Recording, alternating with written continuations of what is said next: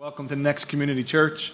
My name is Joe, one of the pastors here, and just want to say good morning to all of you. Those of you joining us online, good morning to you as well. And a special good morning to those of you that are guests here today. If this is your first time with us, welcome to Next. We're, uh, we're honored that you're here. We pray that you would feel welcomed. We pray that you would know how much God loves you. Our church is really about helping people take their next steps with God.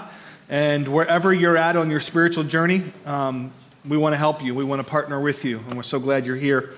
We're in a, a study in the, the New Testament letter of, of 1 Thessalonians, and the Apostle Paul, who wrote the book of Thessalonians to a, a new church in the, in the Greek city of Thessalonica, um, he continues on.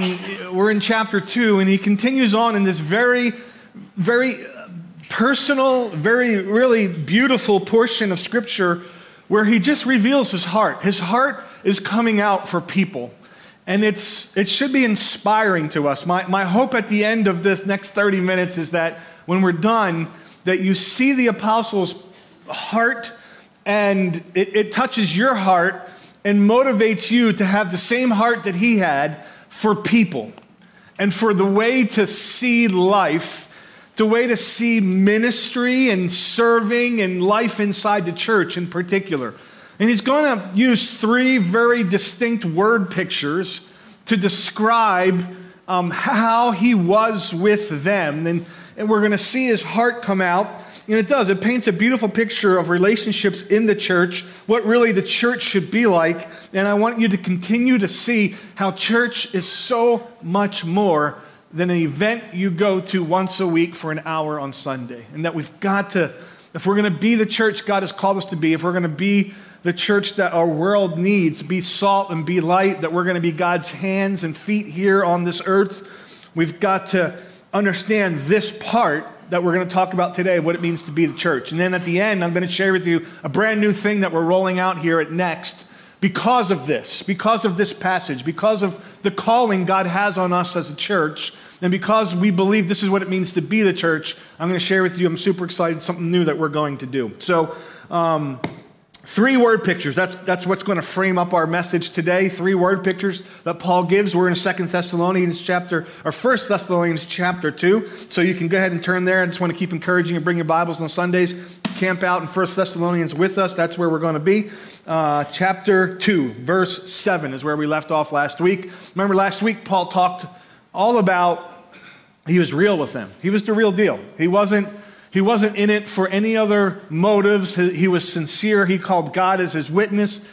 He was just being very real with the Thessalonians. And, and today he continues on his realness and talks about three different things. Here's the first thing he says He's, he talks about how he worked hard, that he was a hard worker. And this is the first word picture that we're going to see that when it comes to people, it's not always easy.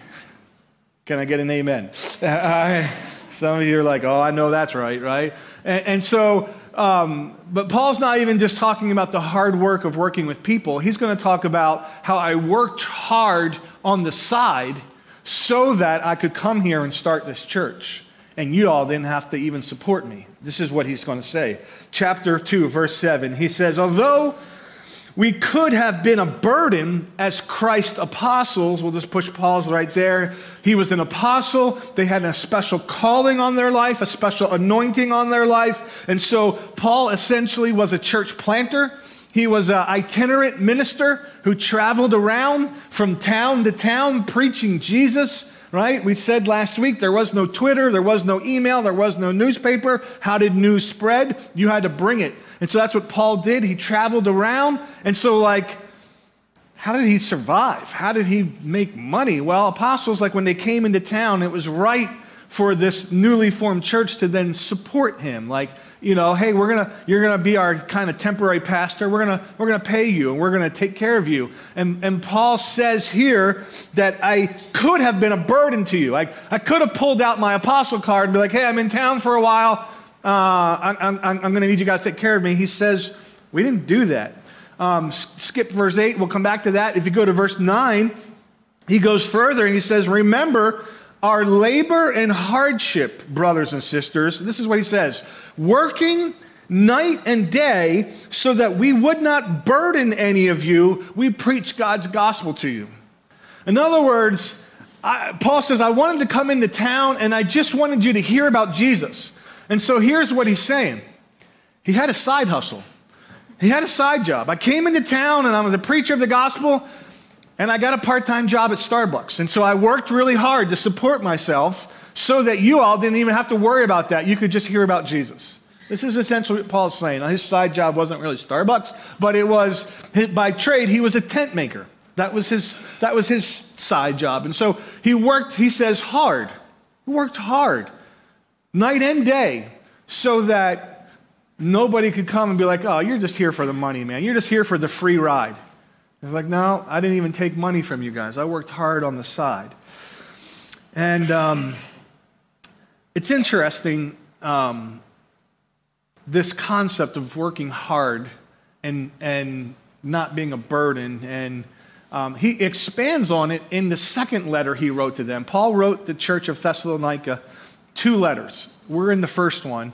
The second letter, I just want to dip over there just for a second. In, in chapter 3, he expands on this more. He kind of talks more about this issue of, of working really hard, and I think it's incredibly relevant even in light of today's culture of working hard or not so much working hard and this idea of you know handouts and freebies and scripture speaks to that church. Scripture speaks to that. I think we need to look at that. And so so we're going to just real quick flip over to Second thessalonians chapter 3 and verse 7 he, he talks more about this. He's writing to the same people. He says you yourselves know how you should imitate us. We were not idle among you.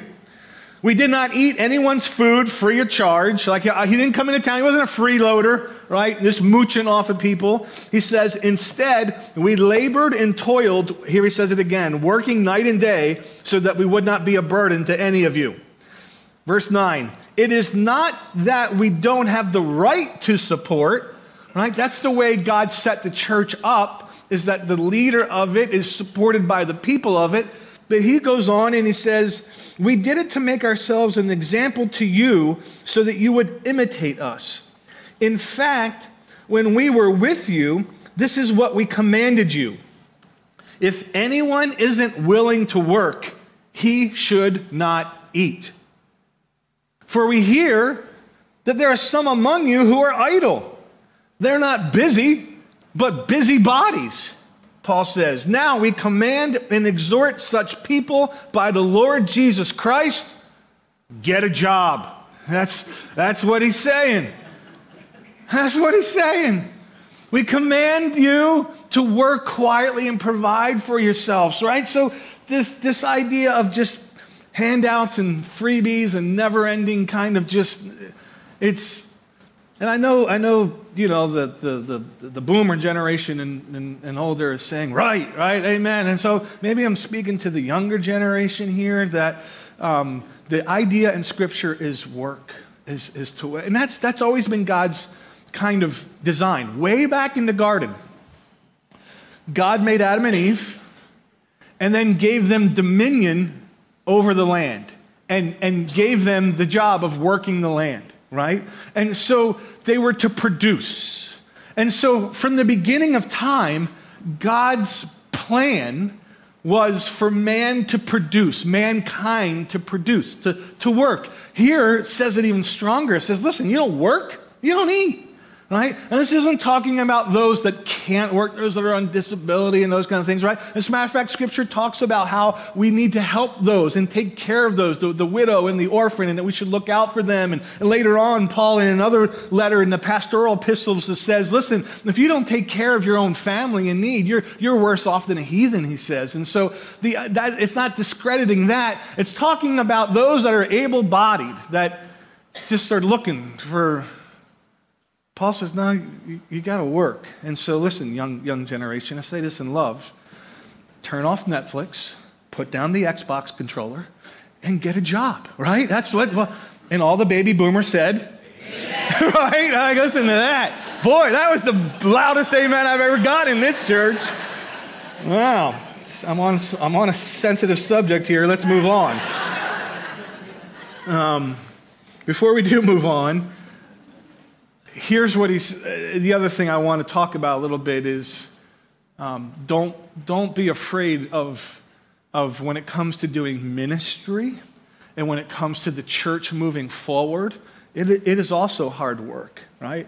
It's hard work serving in that nursery or watching, you know, teaching the elementary kids or leading a community group or opening up your house every Tuesday night and keeping it clean and doing all of that, going out, buying the food. It's hard work. It's hard work going on a missions trip overseas, taking your two weeks vacation time, but instead of going on vacation, you go to an impoverished third world country. It's, it's hard work leading a Bible study. It, the, to, to, for the church to continue to move forward, it's going to be hard work. And so we're looking for people that are going to roll up their sleeves and say, I'm in. I'm not afraid of, I'm not afraid of hard work. Not everything's just going to be easy peasy and super enjoyable, right?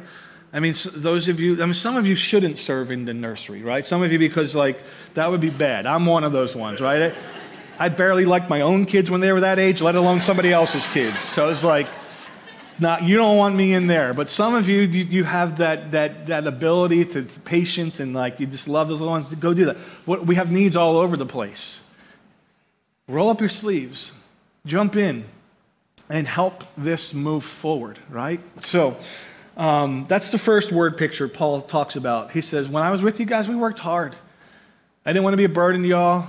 We worked hard. It wasn't about money. I didn't, I didn't want your money. I worked my own job. Work hard, right? That's the first word picture. Here's the second word picture he's going to use. He's going to talk about the, the role of a nursing mother. And, and it's this really beautiful word picture he uses to describe the way that he was with people. And I want you all to get this. I want you to listen because this is, this is um, and some of you might be, oh, this is, this is right, right, especially some of you manly men, like, ah, this is going to be mamby-pamby, you know. Like, listen, um, this is for everybody here to understand how to approach people and how to deal with people. And this is what's shocking to me about this. This is coming from Paul, right? Paul, who wasn't always Paul. What was he before he was Paul? He was Saul. What did Saul do? He killed people, right? This was a hardened, aggressive, violent man who went from town to town to find people that he believed that wrongly believed in Jesus as the Messiah. They were idolaters. They were following some false God and they were, they were spreading that false good news. And so I'm going to stop you from speaking out uh, uh, lies. And so he would literally kill people. So this, this was not some mamby-pamby guy. This, this was a fierce, aggressive, violent man that God completely grabbed his heart and did a complete 180. Again, don't ever give up on anybody and say they're so far gone that God can't grab them. This is what God did. And now Paul comes, and now he comes into town, and this is how he says he was with them. Verse 7. We read the first half. Let me read the second half. He says, Although we could have been a burden as Christ's apostles, he says, Instead, we were gentle among you as a nurse nurtures her own children. We're gentle with you. This, this word for nurse, some of your trans, it's, it's, it's the idea of a nursing mother. Right? Some of them, some translations might even just say mother. And, and, and it's this beautiful word picture, right? Some of you, it's real fresh. It's real, you don't have to go back far into memory banks to remember how you were with that newborn baby, when you're holding that newborn baby right?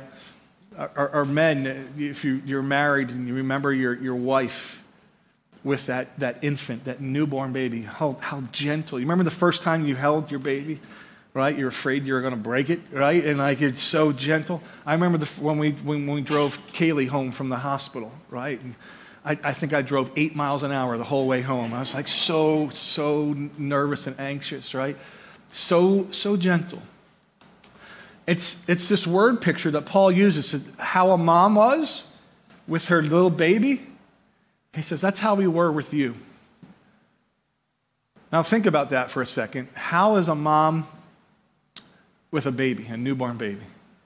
Completely selfless, right? There's nothing that this baby is you know, giving back in a sense. I mean, I know, you know, the, the moms, you say, oh, no, I, I, do get back. But in a sense, right, all they do is they, they, they cry and they sleep and they eat and then they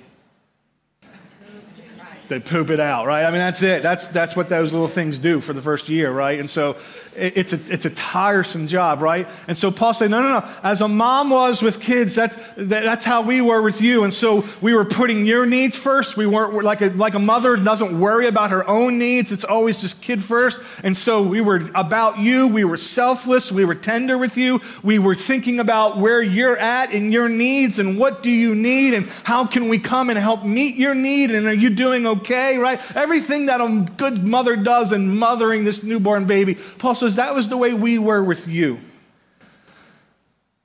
which is how we should be when it comes to dealing with people. Now, this is going to be a challenge because in today's culture, it seems like we need to be getting more aggressive. And yet, here's Paul saying, We were like a mom with a newborn baby.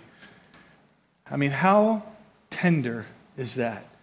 How not aggressive is that? Humbly serving one another, putting their needs first. And so, church, here's what I want to ask you just to do right now is to just pause for a second and to think what would it look like for you to be like a, a nursing mother to those around you?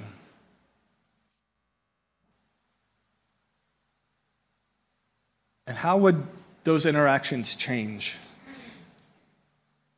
Right? This is what Scripture encourages us to be. So, first, it was a hard worker. And now Paul says, We were tender with you, we were gentle with you like a nursing mother.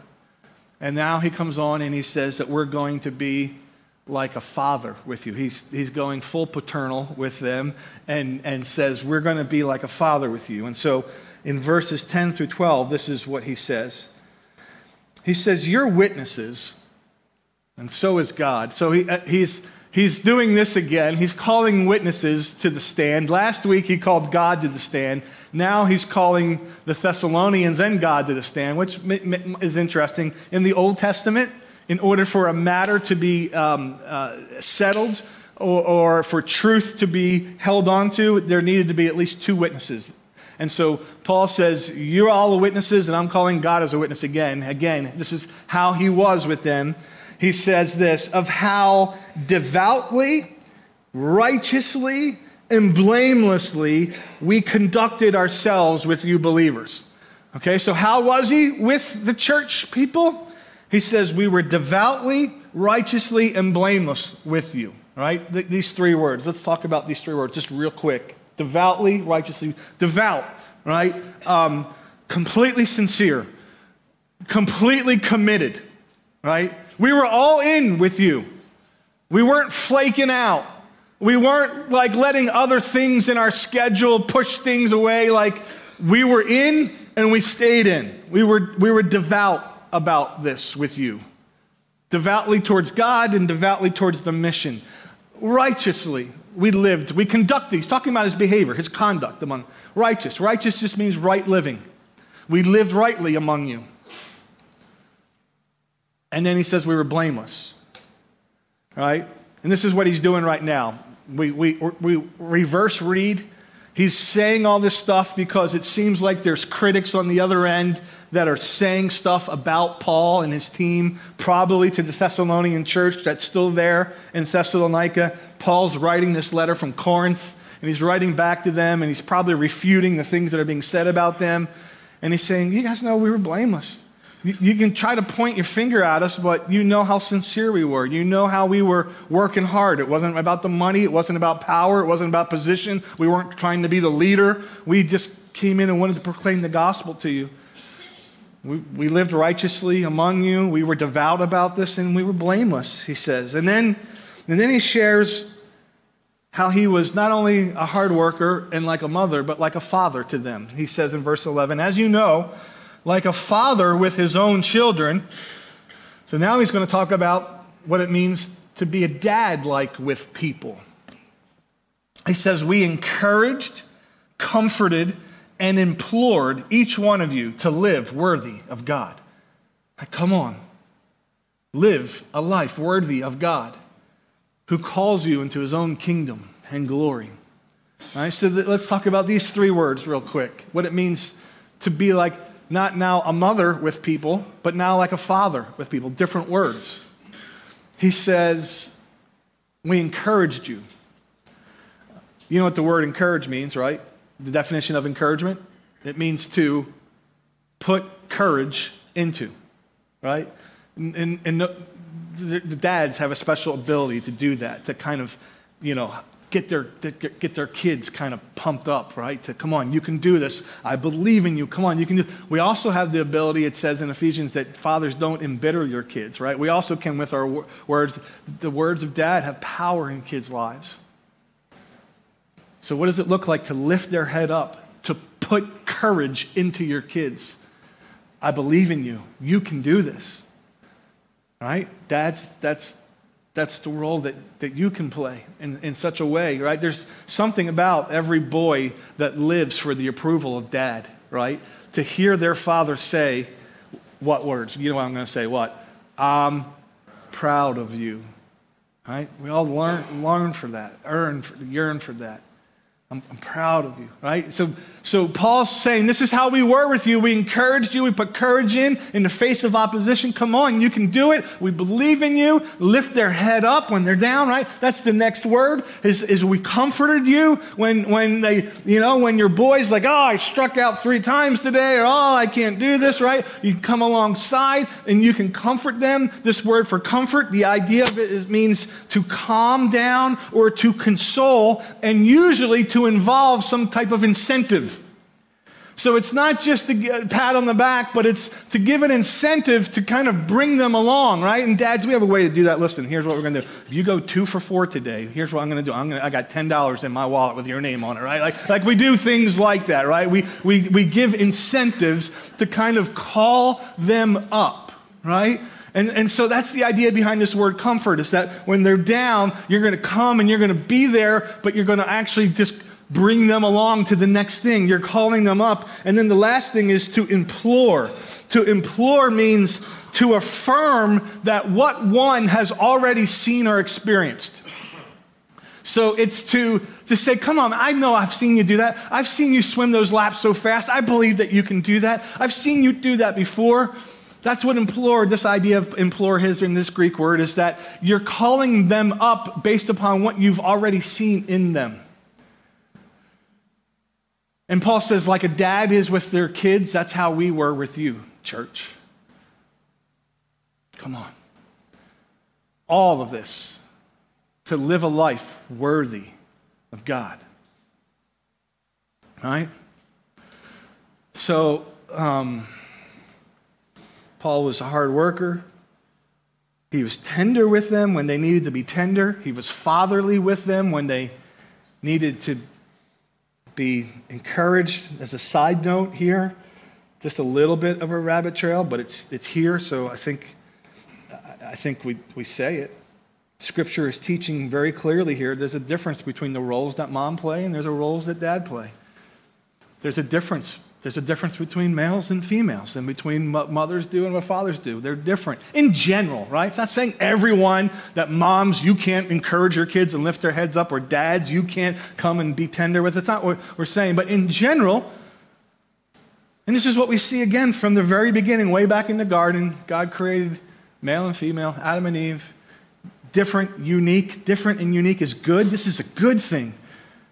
Same as God created them different so that they could be a team together. This is the biblical model, a picture. We see it here that different is good. God made it that way on purpose, right? God made dads to fulfill the role of dads and moms to fulfill the role of moms, and, and that's a good thing, right? Role, roles different doesn't mean not equal, it just means different, right?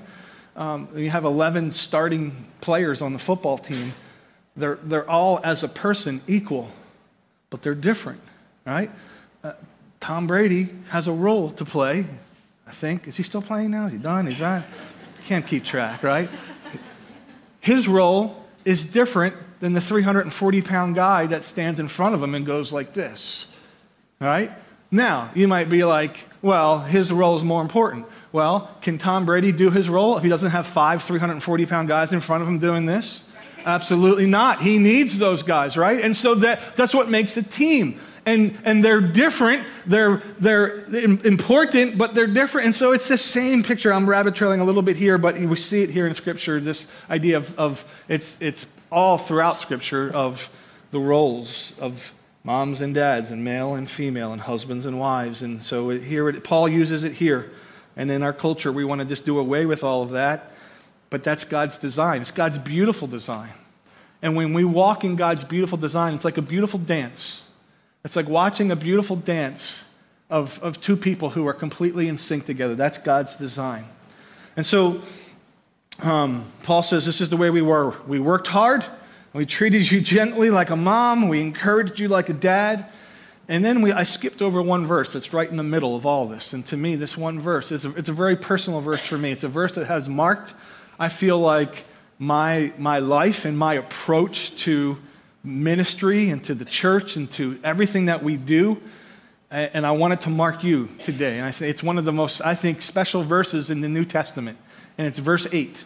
1 Thessalonians 2, verse 8. We're going to read it right now, and then I'm going to share with you what we're doing here at Next because of all of this. How we, again, this is describing how we should be the church together so that we can then be the church into the world, right? 1 Thessalonians 2, verse 8, he says this right in the middle, we skipped over. We cared so much for you right? His heart is in. This isn't a job for Paul. He's not just punching the clock, right? He's like, man, I care about you guys. We cared so much for you that we were pleased to share with you not only the gospel of God, but also our own lives as well. Like I shared my life with you, he says. Why? Because you become so dear to us. Right? It's this idea of that I'm going to not just be from a distance. He says, I'm going to live life with you up close. I'm going to open my life up to you. I'm going to be real with you. I'm going to be with you.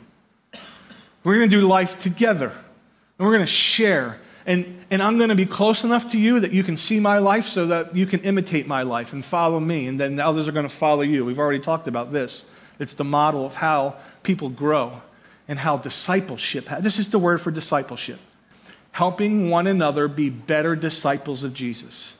It's why we named our church Next because there is always a next step in looking more and more like Jesus. Until we leave this earth, there is always a next.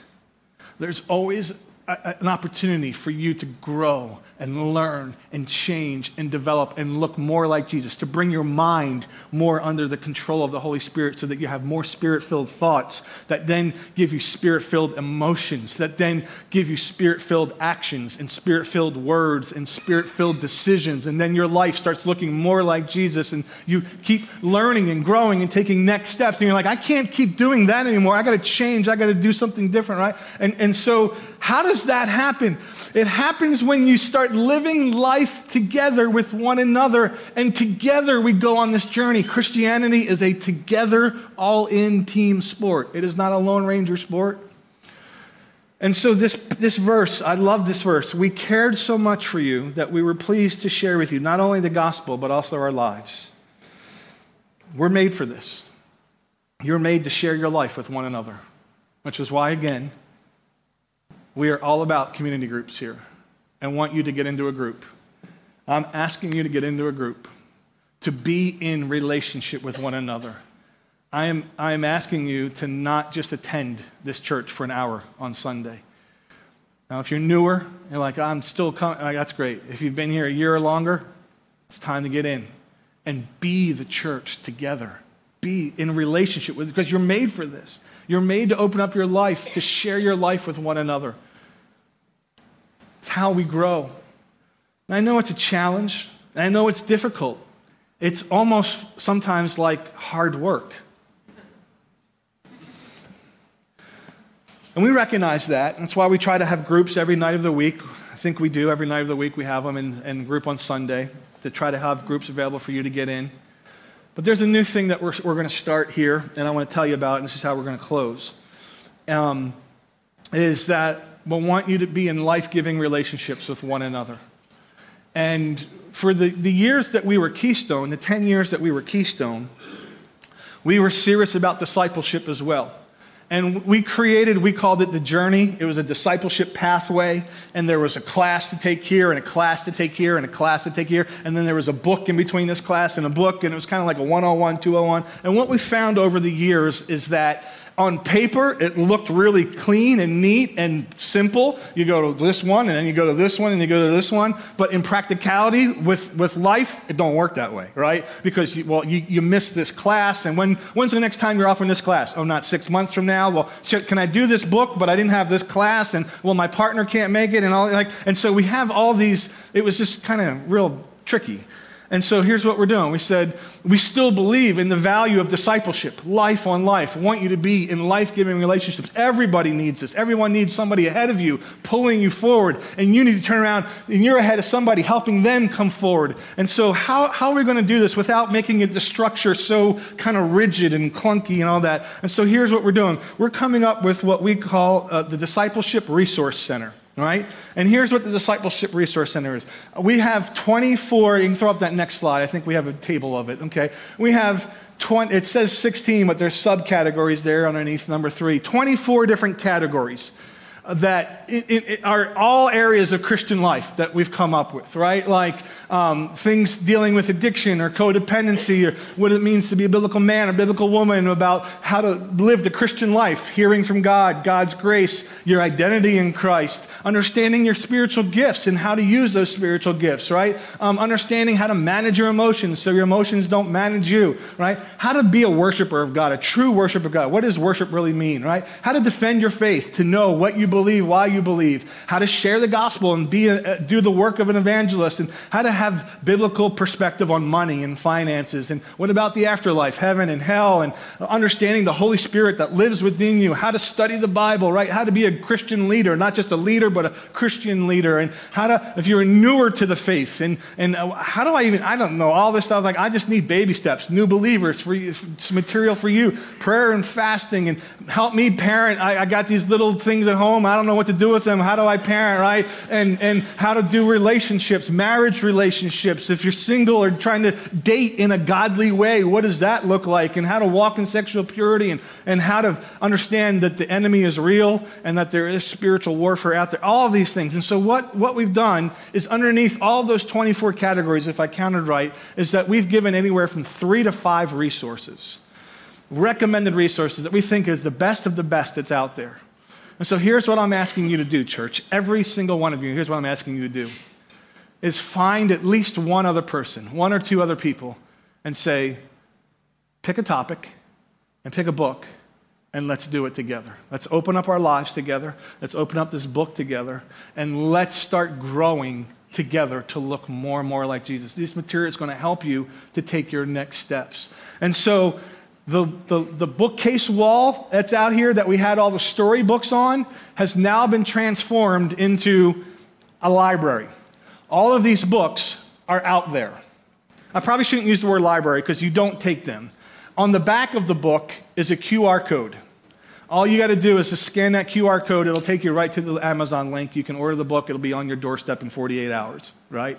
They're all out there on display. I know me, when I'm looking at a book, I want to see the table of contents, right? I'm going to be like, what's, right? So we put them all out there.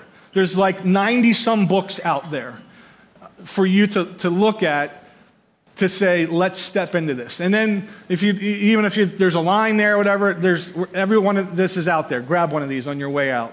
It has in here how to do this. It has all the categories, it has all the books that we've listed in there. It even has questions because I, I, don't know if you're like, I, am currently doing this. I'm doing this with three guys. We meet every Saturday morning, 9 o'clock. We're working through a book together. I'm not asking you to do anything that I'm not doing. And we um, work through, and, and, and one of the things that I realize is even though you're reading a book and you get done, it's like, how, how, how do you discuss a chapter? And sometimes that's even tricky because it's like, well, what'd you think? I don't know, what'd you think, right? And so that's, so we, so we gave you questions to ask one another. So it's not what you think. Actually, I had Deb do it because I'm the what you think guy, right? So I said, Deb, write some good questions. So there's questions in here that you can ask one another so to help guide you through this so that you're going to actually not just read something, but change something on the inside. And you're going to do it together. So you're going to link arms and you're going to move forward together to take next steps together. Why? Because this is the biblical picture of what it means to be the church. and not just go to a building once a week for an hour on Sunday. And we want to help you with that. Grab one of these on the way out. We're, uh, we're, we're um, I don't want this to replace reading the Bible. These are not the Bible. This is not as good. None of these books are as good as the Bible. As a matter of fact, let me just say this. We've read all this, we've vetted all this, and uh, agree with 99% of everything these authors say, right? There might be that one that's like, hey, did you know that, that, that like, this isn't, these aren't the Bible, right? And so there's only one perfect inspired book, and it's the Bible. So um, you can trust 99.9% of everything that's in there. We're never going to find someone that we completely always agree with, um, but this book you will. So listen, don't stop reading this book to read some other book. Read this book. As a matter of fact, we we've put out journals. These are out there as well. You can, maybe you say, hey, let's not read a book. Let's get together and read the book. How about we read the book of James together? Let's do that this summer. Let's get together once a week, discuss the book of James. We've given you this with, again, with a little insert on the inside, with guiding questions on the inside to kind of help you. And this is a journal where you can write down notes. We're trying to make it really easy, really accessible for you to be disciples of Jesus. Because that's what it, Jesus said. Come follow me. He didn't say, come, just believe in me, and then go live how you want. Come follow me. So, follow means being more and more like Jesus. And this is what the Apostle Paul is describing here when he said, I opened up my life to you. Let me have the worship team come. And I'll close with this. And this might sound really weird for a preacher to say, but it's true. Um, as much as I'd love to study God's word and prepare messages, and I do, I, I, lo- I, love it. I love, I love my job. I love doing my job with you. You all make it easy most of the time, for real. I love to study. I love to sit with God and to what your word's saying and to write sermons. I love to teach. If I were to be honest with you and stop and think about who I am today and think about sermons and the role of sermons and look back at my life. And I've heard thousands, probably tens of thousands, over 30 years worth of sermons, right? Over, over the last 30 years of being a Christian. Um, grew up in a Roman Catholic church, accepted Christ as my Savior in a Baptist church. It's a Baptist church like some of you. We went to church not once on Sunday, we went to church twice. We went to Sunday morning church, and I heard two sermons every Sunday for years, right? Lots of sermons. And if I'll be honest with you, I think back on my 30 plus years of sermons, and today I can probably remember 10 of them that left their mark on me today. But you know what I can remember? I can remember people. I can remember relationships that shaped who I am today.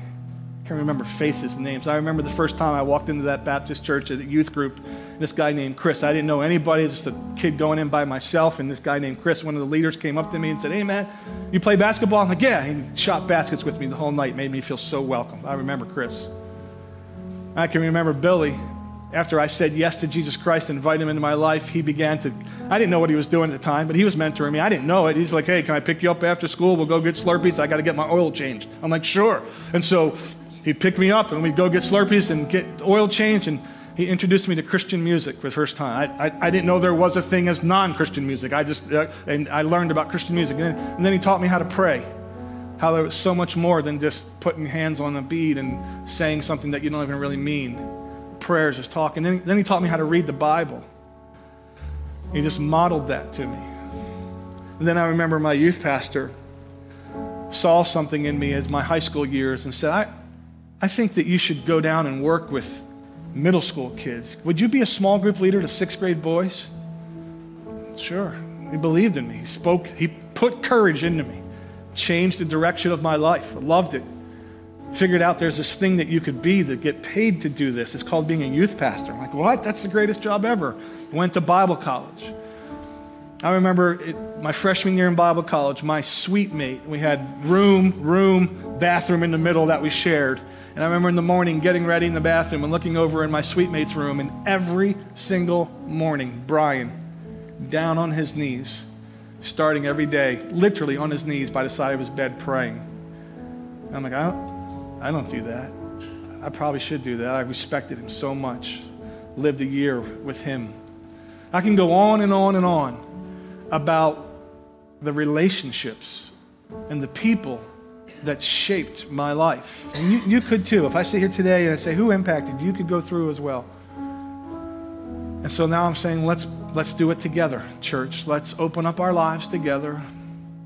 And don't worry, we're going to still give sermons here. Somebody said, I, I, shared this with somebody once, and they said, Can you remember every meal your mom made? I'm like, no, I can remember meatloaf and like, oh, like that, right? They said, No, but it, it nourished you every day, right? It got you to where you're at today. I'm like, Yeah, even though you can't remember, I'm like, Yeah, but it nourished you. Yeah, and that's what God's word is. Every week it's going to nourish you, it's going to shape you. So we're not going to feed, stop feeding you God's word. But I do want you to be in relationships because that is the way that we're going to grow. Stop by the resource center on the way out, grab one of these, and start praying about who you will connect with. And all you got to do is find some, you already got people in your life. Say, hey, let's do this. Let's open our lives up to one another. So, God, we need your help because I know the enemy wants to keep us busy and distract us. And there's a thousand and one reasons why not to do this. But, God, I pray that we would be the church that's serious about taking next steps, serious about following you and making a difference in this world. So, God, show us the path forward. Show us what our next is. In Jesus' name, amen.